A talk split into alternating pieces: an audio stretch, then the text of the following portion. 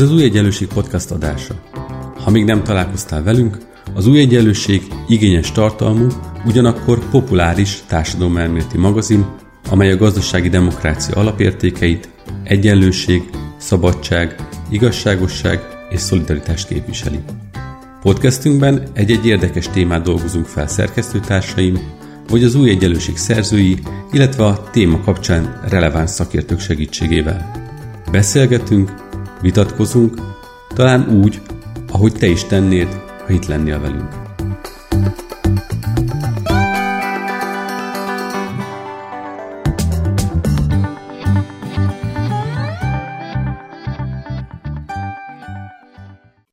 Üdvözlöm a hallgatókat, Bíró Nagy András vagyok az Új Egyenlőség podcastjának szerkesztője, és a mai adásban az ellenzék egy nagyon fontos stratégiai problémájáról fogunk beszélni, ez pedig a szavazótáborának az összetétele.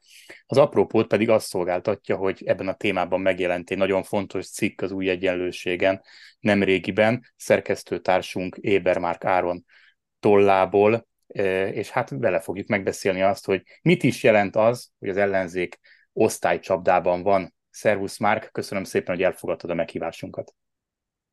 Szervusz András, köszönöm szépen a meghívást, köszöntöm én is a hallgatókat. Ebből a cikkből sok fontos állítást ki lehetne emelni, de a tételmondat talán valahogy úgy hangzik, hogy az ellenzéki erők osztálycsapdában vannak. Mi az az osztálycsapda, és miért van ebben az ellenzék? Uh-huh. Azt próbáltam megérteni, hogy miért nem sikerül elmozdulni a 13. 14. évében a az Orbán rezsimnek, az ellenzéknek, szóval hogy mi, mi lehet az oka annak, hogy nem sikerül valahogy a reményteljesebb helyzetbe kerülnie, és mások munkái alapján, akik empirikusan, tapasztalati alapon vizsgálták a szavazótáboroknak az összetételét, arra figyeltem fel, nem csak én természetesen, figyeltem fel erre, hiszen ezt sokan többen megírták, hogy, hogy mit, hogyha beszorult volna az ellenzék, pontosabban az ellenzéknek a fő erői beszorultak volna egy városi, főképpen nagyvárosi, részben fővárosi öm, konténerbe, hogy így mondjam, ahol viszonylag jómódú, viszonylag képzett emberek foglalkoznak a politikával és szimpatizálnak az ellenzéki pártoknak a politikájával és politikai ajánlataival, és ezt neveztem osztálycsapdának, mert hogyha a társam szerkezetét, a társam egész osztályszerkezetét tekintjük, akkor ez egy viszonylag kedvező, viszonylag jómódú, viszonylag képzett, de szűk csoport, ami, hogyha ha ebből a csoportból vagy ezekből a szegmensekből mindenki az ellenzékre szavazna, érzésem szerint akkor is kevés lenne ahhoz, hogy az Orbán rezsimet leváltsa. Tehát ebben az értelemben csapdában van, túlságosan a saját nagyvárosi jómódú képzett csoportjaihoz beszél az ellenzék, és így viszont ez sehogyan sem lehet győzelemre vinni. Ez azért is igaz, mert nem csak iskolázottsági összetételről van itt ugye szó, hanem hanem a választás földrajzi eloszlásról is, hiszen uh-huh. egyszerűen, egyszerűen nincsen elég városi körzet. Tehát nyugodtan mondhatjuk, hogy ez, hogy ez egy, egy város-vidék típusú eloszlás is. Így van, így van, és azt mindannyian jól ismerjük. 2018 óta azt a megoldást, vagy megoldásnak hangzó ötletet, hogy le kell menni vidékre. Én éppen ebből a le kell menni vidékre ötletből indulok ki, és azt gondolom, hogy itt valóban egyszerre van egy jól mérhető, jól látható földrajzi eloszlás, de hogy ez, a, ez az eloszlás ez abból is fakad, hogy a városokban, különösen a magyarországi nagyvárosokban és különösen a fővárosban egészen más a népesség összetétele. Tehát ez nem egyszerre egy földrajzi ö, megfejtés, vagy egyszer egy földrajzi összefüggés, vagy egy térbeli összefüggés, és egy osztályszerkezeti összefüggés, és miután sokat hangsúlyozzuk, azt hiszem, a mindennapokban és a közbeszédben a földrajzi, térbeli településszerkezeti összefüggést, én szerettem volna másik oldalára, az érem másik oldalára felhívni a figyelmet, ez pedig az osztály, vagy az osztályhelyzet, vagyis a, mondjuk akkor így, hogy a társam szerkezetben elfoglalt helyzet. Nézzük meg akkor mindenek előtt szerintem azt, hogy hogyan alakult ki ez a helyzet. Cikkedben elég sokat írsz arról, hogy, hogy mi volt negyed századdal ezelőtt, tehát valóban egy 25 éves áttekintésben vizsgálod ezt a jelenséget, és ott azt a megállapítást teszed, hogy 25 évvel ezelőtt még a Fidesz volt osztálycsapdában. Mit jelentett ez az ő esetükben, és hogyan jöttek ki ebből az osztálycsapdából? Uh-huh. Igen, azt gondoltam, hogy a legjobb az, hogyha ezt történetileg megnézzük, és észreveszünk, hogy nem mindig volt ez így. 1998-ban, amikor az MSP SDS kormányt Hongyulát tulajdonképpen Orbán Viktor és a Fidesz leváltotta, és egy koalíciós kormányt létrehozott. Tehát 98-ban az volt látható, hogy a Fidesznek a szavazóbázisa pontosan ugyanebben az osztálycsapdában volt, vagy egy nagyon hasonló osztálycsapdában volt. Emlékezhetünk mindannyian, akkoriban a polgári kormányzás, a polgári oldal, a polgárságnak a kifejezése volt a Fidesz zászlaján, és ez azt is jelentette egyúttal, hogy főképpen megint csak ezek a városi képzett csoportok voltak azok, akik támogatták a Fideszt, és ezt egyébként felmérte az akkori Fidesz és az akkori Fidesz vezetője, és megpróbált 98 és 2002 között kimászni ebből az osztálycsapdából abban az értelemben, hogy megpróbálta szélesíteni és a társadalomszerkezetben lefelé kinyitni a szavazótáborát. Mindannyian jól emlékezhetünk arra, hogy ez egy koalíciós kormányzás volt 98 és 2002 között, ahol a Magyar Demokrata Fórum és a Független Kisgazdapárt volt még a koalícióban, hogyha jól emlékszem, ez a három.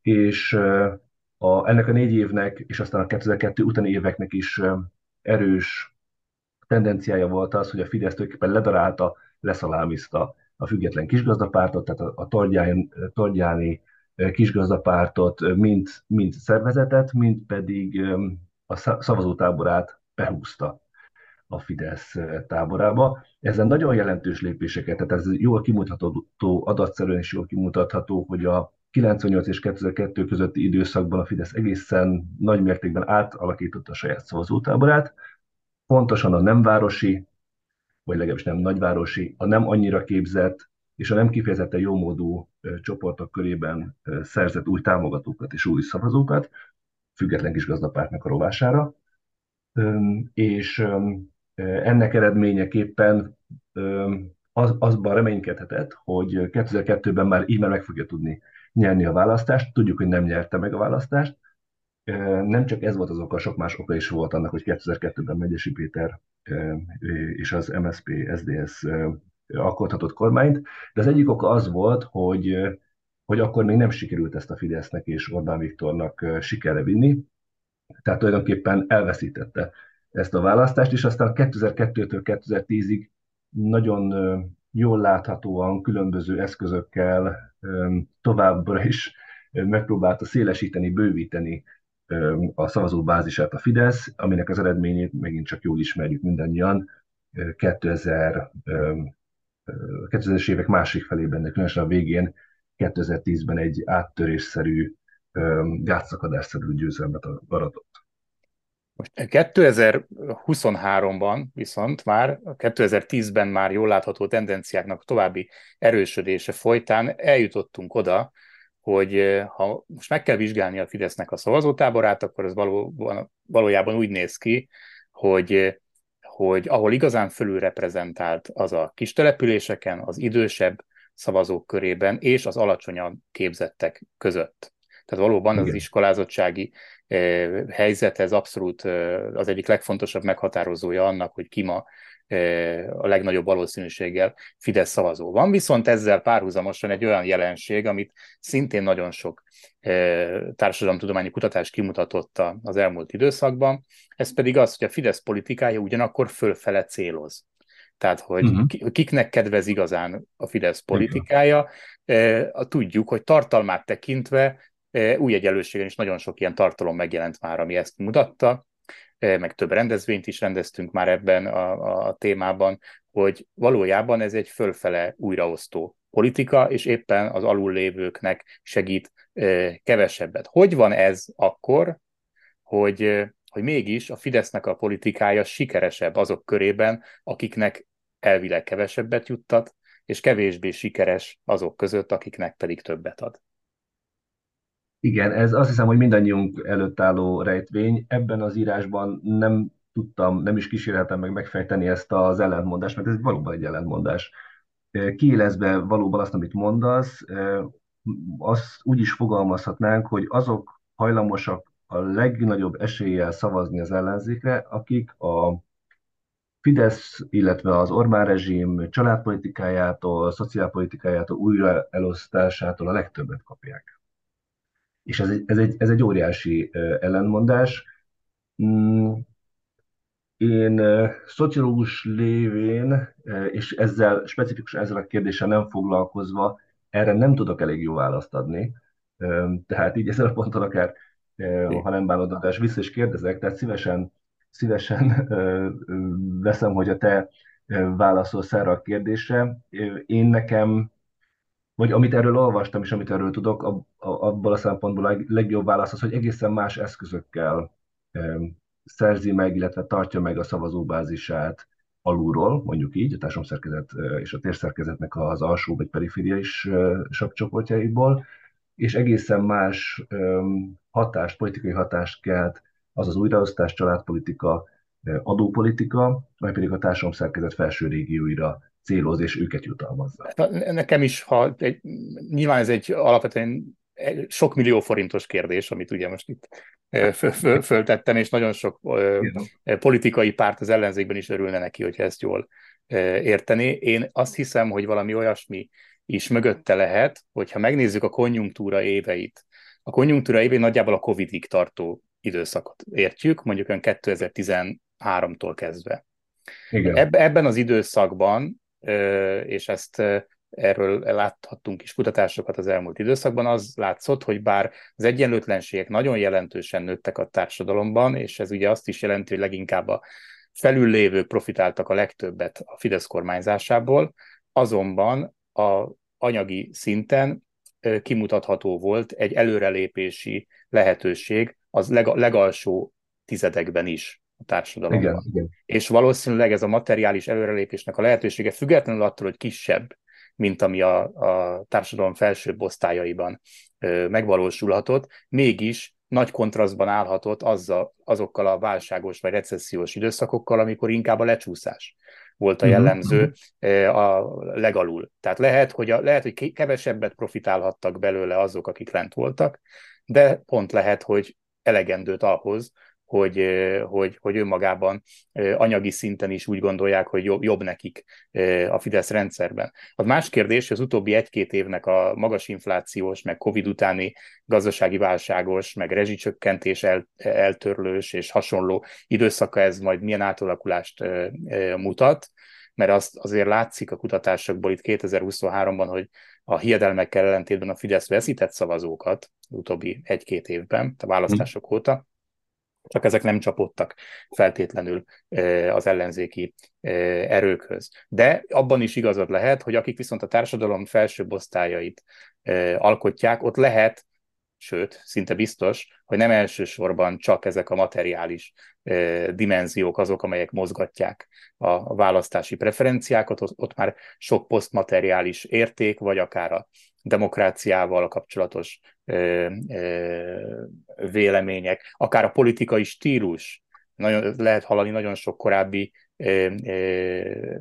Fidesz szavazótól, főleg itt a budai kerületekben, ahol ahol lehet tudni, hogy a legtöbbet veszítettek, hogy bizony ott a, a, a radikalizálódása a Fidesznek, mint politikai stílus is visszaütött. Tehát nagyon sok oka lehet ennek nyilvánvalóan, de az állítás az, és ez Huszár Ákosnak a tanulmányai is alá támasztják, hogy a, a legalul lévők is tudtak valamennyit előrelépni a Fidesz kormányzásának a konjunkturális évei alatt, tehát főleg ez a 13-tól 19-ig. Az utána lévő időszakról az meg, még, meg majd várnunk kell egy-két évet valószínűleg, adatok szintjén lássuk. Visszatérve itt a, a, a, a kérdésekre és arra, hogy, hogy hogy Orbán Viktor és a Fidesz sikerrel formálta át a szavazótáborát olyan módon, hogy bővítette is azt. Itt nagyon sokszor írsz, nem csak ebben a cikkben, hanem más hol is szoktál gondolkodni a Fidesz ellenhegemónia építéséről. Erről tudnál-e nekünk mondani valamit, hogy ez mit, mit jelent, és ez hogyan zajlott, már csak azért is, mert ez a hegemónia építés, ez nem csak a kétharmados Fidesznek a műve, hanem ez már a 2000-es években ellenzékben is elindult. Nyilván ez is szerepet játszhatott abban, hogy meg tudott erősödni a párt. Igen. Többen felhívták arra a figyelmet, például Greskovics Béla korábban, illetve Sejdin Gábor szerkesztőtársunk, hogy a 2000-es években, tehát 2002 és 2010 között nagyon aktív, nagyon intenzív munka, politikai munkát végzett a Fidesz ellenzékben is. Ezt persze tudtuk el, nem, ők, nem csak ők hívták fel a figyelmet, inkább arra hívták fel a figyelmet, hogy ez a politikai munka, ez kifejezetten a társadalmi bázisnak, a támogató bázisnak, sőt, egyfajta társadalomszervezésnek tekinthető. Itt a legemblematikusabb intézmény az a magyar, bocsánat, a polgári körök. Tehát a polgári köröknek az intézménye volt, amire megint csak emlékezhetünk 2002-ben, tulajdonképpen a választás elvesztésekor a testnevelési főiskolán, akkor még főiskolán mondott beszédében, ha jól emlékszem, ott mondta azt Orbán Viktor, hogy akkor alakuljanak polgári körök.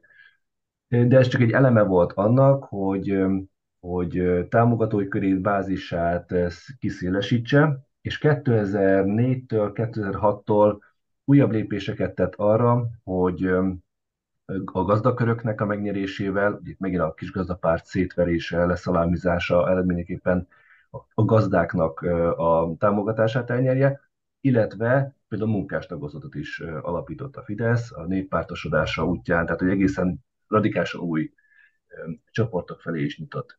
Ez azonban önmagában még nem a teljes kép, az, amikor ellenhegemónia vagy hegemónia építésről beszélünk, akkor azt Antonio Gramsci nyomán szoktuk használni ezt a kifejezést, aki egy olasz marxista volt a 20. század első harmadában, és aki egyébként felbukkan Orbán Viktor 1987-ben írt szakdolgozatában is, a jogi szakdolgozatában, amikor Orbán Viktor gondolkodott, akkor, akkor Gramsci-t használta, és én úgy látom, hogy nagyon erősen, nagyon mélyre beépült Orbán gondolkodásában Gramsci. A hegemónia építés azt jelenti, hogy ahhoz, hogy, a, hogy az államhatalmat megszerezhesse, tehát tulajdonképpen a, az, igen, a politikai hatalmat, az államhatalmat megszerezhesse egy politikai erő, ahhoz előzetesen számos nem állami, nem államhatalmi pozíciót meg kell szereznie.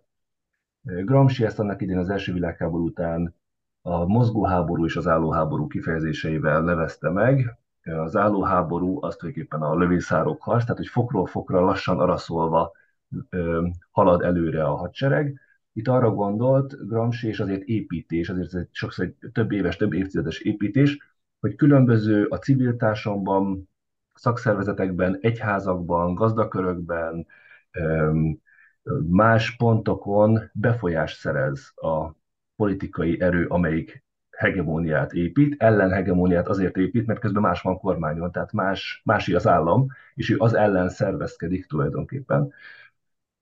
És, és ez az ellenhegemónia építés, ez nem csak szavazóbázisnak a megszerzését jelentette, hanem, és erre hívta fel különösen Sering Gábor a figyelmet, nagyon intenzíven nyitott, vagy még intenzívebb kapcsolatokat épített ki a Fidesz és Orbán Viktor hazai tőkével, hazai nagy tőkésekkel, akik nem csak 2010 után lettek a Fidesz támogatói, hanem éppen ezekben az években kötött egy olyasfajta stratégiai szövetséget sokakkal Orbán Viktor, hogy támogass engem, támogass minket a Fideszt, és cserébe, hogyha én kormányra kerülök, akkor bőségesen megjutalmazlak, és viszont támogatlak téged immáron az államhatalom eszközeivel. Tehát ilyen módon 2002 és 2010 között biztosan jól látható az, hogy nem csak lefelé, hanem felfelé, mondjuk így, hogy nemzeti tőkések vagy nemzeti burzsázia felé is sokkal intenzívebbé, erősebbé tette a kapcsolatait, és igyekezett minél több nem államhatalmi pozíciót megszerezni magának, Orbán Viktor, aminek a, a segítségével mire oda került a sor 2008, 2009, 2010-re, addigra mind több erőforrást, támogatást, szavazót, társadalmi erőt, politikai erőt tudott mozgósítani, és ennek köszönhető, hogy ennek is köszönhető a 2010-es győzelme és kétharmados gátszakadásszerű győzelme. Mindjárt megérkezünk 2010-hez, de előtte fontos hozzátenni, hogy ennek az időszaknak volt egy olyan nagyon fontos eseménye, amit szociális népszavazásnak hívtak, és uh-huh. ezt is ugye a Fidesz hirdette meg, és ez volt az első olyan alkalom, amikor több mint három millióan szavaztak egyszerre abba az irányba, amit a mhm. Fidesz és Orbán Viktor aktuálisan képviselt, és ez tudjuk, hogy ez radikálisan nagyobb szám volt, mint amit a Fidesz addig választásokon valaha el tudott érni, és egyébként még magasabb szám is volt, mint amit aztán 2010-ben el tudott érni. De ez mutatja, hogy az a szociális tematika illetve az akkori kormánynak a balról való támadása az milyen egy népszerű intézkedés tudott lenni. Na de, e, de éppen ezért e, fókuszáljunk egy kicsit arra, hogyha azt mondod, és ez ugye a cikkednek a címe gyakorlatilag, hogy az ellenzék ugye osztálycsapdában van, ahhoz ugye oda is el kellett jutni, hogy az ellenzék elveszítse, a mostani ellenzék és az akkori kormány elveszítse azt a beágyazottságát a magyar társadalomba, amivel még akkor rendelkezett, és mivel 2002-ben és 2006-ban is az MSZP még meg tudta nyerni választásokat, és több szavazatot tudott szerezni, mint a Fidesz. Te is kimutatod a cikkedben, hogy négy év alatt 2006 és 10 között 1,3 milliónál is több szavazót veszített. A szocialista párt is emellett, ugye még azt is hozzá kell tenni, az SDS pedig eddigre teljesen megszűnt, és az is azért jelentős szavazat mennyiséget jelentett. Még ha a nagyságrendileg azért nem, persze nem az MSZP-hez hasonlítható mennyiségről beszélünk. Mi történt ebben az időszakban? Te mire vezeted vissza, hogy ez a osztály, hogy mondjam, hogy a osztály szempontból is, ha nézzük, akkor ez a hihetetlen pozícióvesztés, ez megtörtént ebben az időszakban.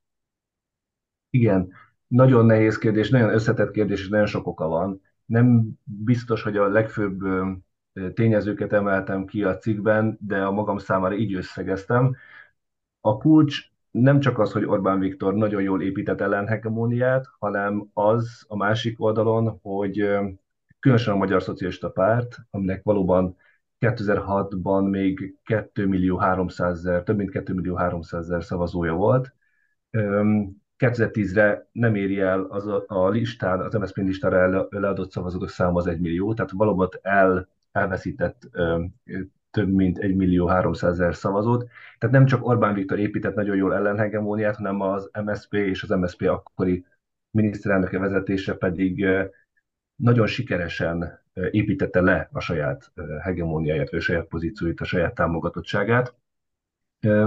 Hogy mi történt itt 2004 és 2009 között, vagy 2006 és 2009-2010 között, erről nagyon sok jó elemzés olvasható, te is, ti is írtatok nagyon jót, amit ti írtatok, az összhangban 2011-ben megjelent tanulmányotokban, az összefüggésben áll, vagy összehangzik, egybehangzik azzal, amit én írtam. Ti azt emeltettétek ki, hogy a megszorítások, a sikertelen reformok és a korrupciónak a látványossá válása, vagy, vagy hát botrányossá válása lehet valahogyan a fő ok a politikai napirend vizsgálat alapján. Én azt emeltem ki, és ez kiegészíti ezt, hogy mi 2002-ben Megyesi Péter jóléti rendszerváltással jogbiztonságot, közbiztonságot, létbiztonságot ígérve szerzett nagyon nagy támogatottságot a Magyar Szocialista Pártnak és az SZDSZ-nek. Úgy éppen, ezt a, éppen azt veszítette el a Szocialista Párt és annak akkori miniszterelnöke 2004-től Gyurcsány Ferenc, hogy bármilyen módon a jóléttel, a biztonsággal, e, a hitelességgel lehessen összekapcsolni e, ezt a politikai erőt. Tehát összességében 2004 és 2009, 2010 között történt meg ez az irdatlan nagy fordulat, hogy e, miközben a Fidesz megemelkedett, felemelkedett és kibővült, mert a szavazótábor és az egész politikai ereje, közben az MSZP vezette koalíció és Gyurcsány Ferenc vezette koalíció pedig eh, hát eh, ironikusan fogalmaztam a szövegben, és élesen fogalmaztam a szövegben, mint hogyha mindent elkövetett volna azért, hogy a pozícióit elveszítse, és a, a választóit elidegenítse, eltávolítsa, elsodorja önmagától. Ez egy, valószínűleg mindannyian egyetértünk ebben, a hallgatók is, egy brutálisan rossz kormányzás volt ez a 2004-től 2009-2010-ig tartó időszak. Utólag kicsit úgy is tűnik, mintha minden létező hibát sikerült volna elkövetni, és minden gerebébe sikerült volna belépni, ami aztán arcon csapta az akkori kormányzókat.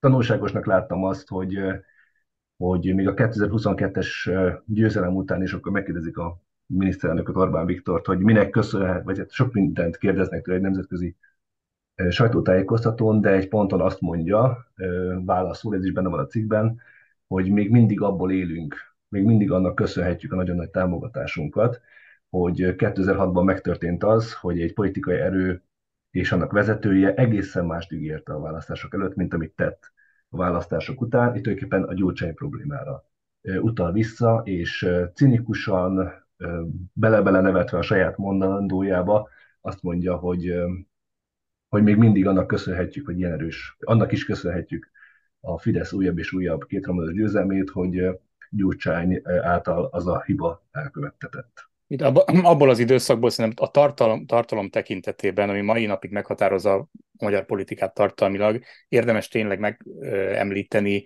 még hangsúlyosabban, mint ahogy most mondta, tehát én is inkább aláhúznám azt, hogy ez a biztonság. Ki képviseli a mhm. biztonság kérdését? Kinek hiszik el az emberek azt, hogy biztonságot nyújt, hogy megvédi őket, hogy a megélhetési biztonságukat garantálja, hiszen tudjuk, hogy a magyar választók értékrendje szempontjából, és akár mindenkori probléma térképe szempontjából kiemelkedően fontos kérdésről beszélünk, és hát hogyha valaki hallgatja Orbán Viktort és a Fideszt manapság, akkor gyakorlatilag minden intézkedését be lehet illeszteni abba, hogy valamitől megvédünk benneteket. Legyen, persze ez sokféle tartalommal fel van töltve, a megvédünk titeket a migrációtól kezdve, egyébként a megvédünk titeket a magas energiaáraktól típusú Igen. érvrendszerig, minden belefér a megvédünk titeket esernyője alá, de ez a lényeg szerintem. Tehát, hogy 2000, 2006-ig a biztonságot az emberek a Magyar Szocialista Párthoz kötötték, és ebben az azt követő kormányzásban, ahol egyébként sok belső vitája is volt az akkori miniszterelnöknek a, a Szocialista Párt egyéb részeivel, és a miniszterelnök sokszor egyébként a, az SZDSZ-hez közelebb álló szakpolitikai álláspontot képviselt, például az egészségügyi reform terén, ami a, a, a korszaknak egy meghatározó ügye volt. Ezt, ezt a kapcsolatot sikerült talán a leginkább megingatni, és, nem, és szerintem azt is tegyük hozzá, hogy itt a szavazói elvándorlás akkor, tehát a 2006-tól még az elmúlt 15 évben milyen irányokba ment, ez nem csak a Fidesz jelentette, hanem a Jobbikhoz is nagyon sokan mentek el, uh-huh. különösen ott 2009-10 környékén, eh, és különösen Kelet-Magyarországon. Tehát mondjuk, ha valaki egy miskolci választási térképet megnézett 2010-es években, akkor azt látta, hogy nem feltétlenül a Fidesz olyan nagyon erős, mert csak 30 valahány százalékon van, de van ott mellette egy 30 százalékos Jobbik, meg van ott kb. egy 30%-os baloldali ellenzék is, tehát hogy ez jól látszik, hogy sok felé vándoroltak el szavazók Igen. ebben a korszakban. Teszel egy a szavazótáborok elemzése után egy olyan fontos megállapítást a cikkben, amire szeretném, hogyha mindenképpen kitérnénk, és ez pedig az, hogy az elmúlt időszak azt mutatja az ellenzéknek, hogy nem lehet felülről és jobbról, hanem csak alulról és balról kihívni a Fideszt és legyőzni a Fideszt. Mit jelent ez pontosan, és mi alapján jutsz erre a következtetésre?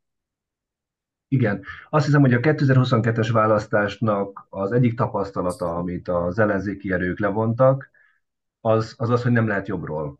Nem lehet a kiábrándult fideszesekre, hogy mondjam, alapozva győzelmet aratni. Téves volt az a stratégia, amelyik Márkizaj Pétert és az általa megjelenített politikai vagy akár ideológiai ajánlatot emelte az első helyre, vagy a, vagy a fókuszba. És azt hiszem, hogy az a tapasztalat megvan, hogy nem lehet jobbról, hanem csak balról. Valószínűleg ennek köszönhető az, hogy az elmúlt hetekben, hónapokban több ellenzéki párt is markánsabbá tette a szociáldemokrata vagy baloldali arculatát, én sokszor azt érzem, hogy, hogy inkább arról van szó, hogy nem az arculatuk az, amit átalakítottak, hanem inkább baloldali és szociáldemokrata jelmezeket öltöttek magukra, mint hogyha azok volnának. De itt is élesen bírálom a, ezeket a politikai erőket. De ami talán nincsen annyira figyelemnek a fókuszában, hogy nem lehet felülről, tehát megint csak a társadalomszerkezet felső csoportjain keresztül elég nagy szavazóbázist összehozni, hanem csak alulról lehet. Ez egy stratégiai javaslat is, amit bízom benne, hogy az ellenzéki pártok, az ellenzéki erők mind jobban felismernek, hogy egyszerűen a, megint csak a városi és nagyvárosi és fővárosi viszonylag képzett, viszonylag jómódú csoportok által, vagy az ő szavazataik, támogatásuk megszerzésével soha nem lehet megszerezni a NERT. Ez nem azt jelenti, hogy az ő kezüket el kellene engedni, és azt kellene mondani, hogy nincsen rátok szükség, természetesen nem erről van szó, hanem azt, hogy egészen más módon kellene az egész politikai stratégiát azt hiszem elgondolni, mégpedig úgy, hogy visszatérni valahova oda, ahol valaha a jelenlegi ellenzék erős volt, akkor a dolgozókra összpontosított. A dolgozó, ugye, hogyha a dolgozókról beszélünk, vagy munkásokról beszélünk, vagy bérből fizetésükből élőkről beszélünk, vagy ilyen módon a munkát, a bérmunkát és a nem bérjelegű munkát állítjuk a középpontba, akkor egészen más képe jelenik meg a társadalomnak és a politikai közösségnek a szemünk előtt, és hogyha ezt a képet nézzük, és ezt a képet látjuk, akkor a baloldali politikának, akár szociáldemokrata politikának is másfajta víziói kerülnek előtérbe. Én azt gondolom, hogy hiteles, és ez megint csak fontos, politikailag hiteles, tehát hiteles politikai képviselettel a dolgozókra, kék galéros és fehér galéros munkásokra összpontosítva, a megélhetés problémáira összpontosítva, a biztonságnak a, a, a problémáira összpontosítva sokkal nagyobb sikert lehetne elérni, és ki lehetne elvileg, ki lehetne hátrálni ebből az osztálycsapdából. Ez, amit én itt írtam, ez nem, nem én voltam az első, aki ezt leírta, és nem én voltam az első, aki ezt mondta. Én tulajdonképpen újra fogalmazom ezt, és azt gondolom, hogy, hogy azért volna érdemes ezt a politikai hitelességgel összekapcsolva ezt a baloldali politikát kidolgozni, mert bár ez nem garantálja a sikert, ezt látom az egyetlen esélynek.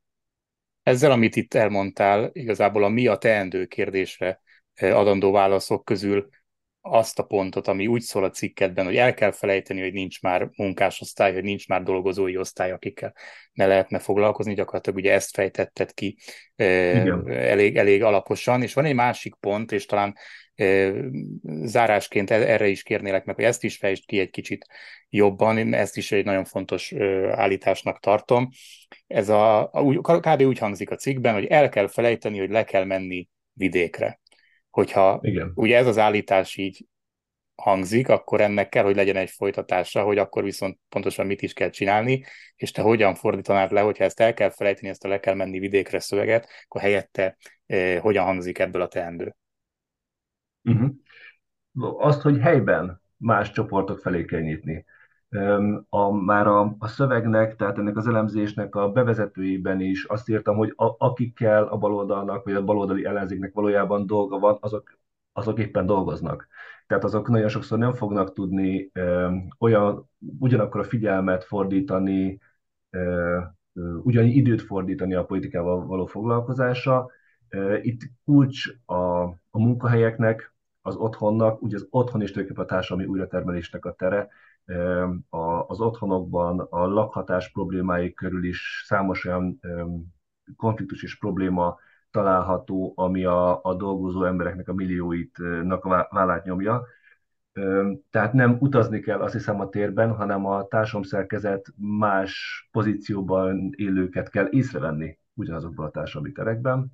Ez jelentheti a különböző kis és nagyobb városoknak, vagy, vagy településeknek a, a belső összetételének az újravizsgálását, és, és megvizsgálni azt, hogy ténylegesen kikhez beszélünk, kiknek akarunk politikai ajánlatot tenni, milyen módon tudunk kapcsolódni az ő problémáikhoz, és milyen módon tudunk nekik hitelesen, politikailag hitelesen biztonságot, megélhetést és viszonylagos jólétet kínálni egy közös munkában, egy közös részben politikai munkában.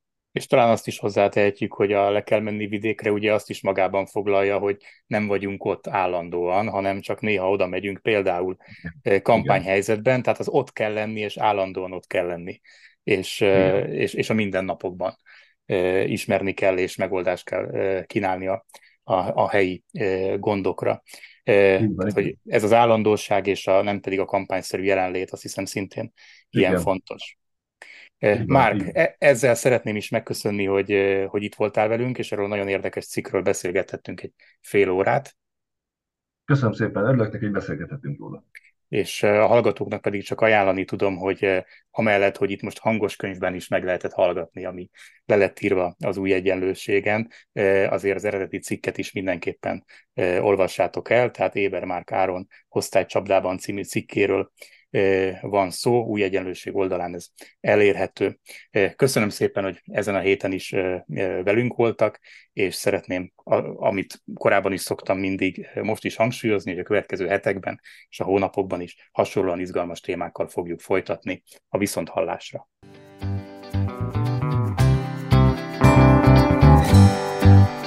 Köszönjük, hogy velünk voltál!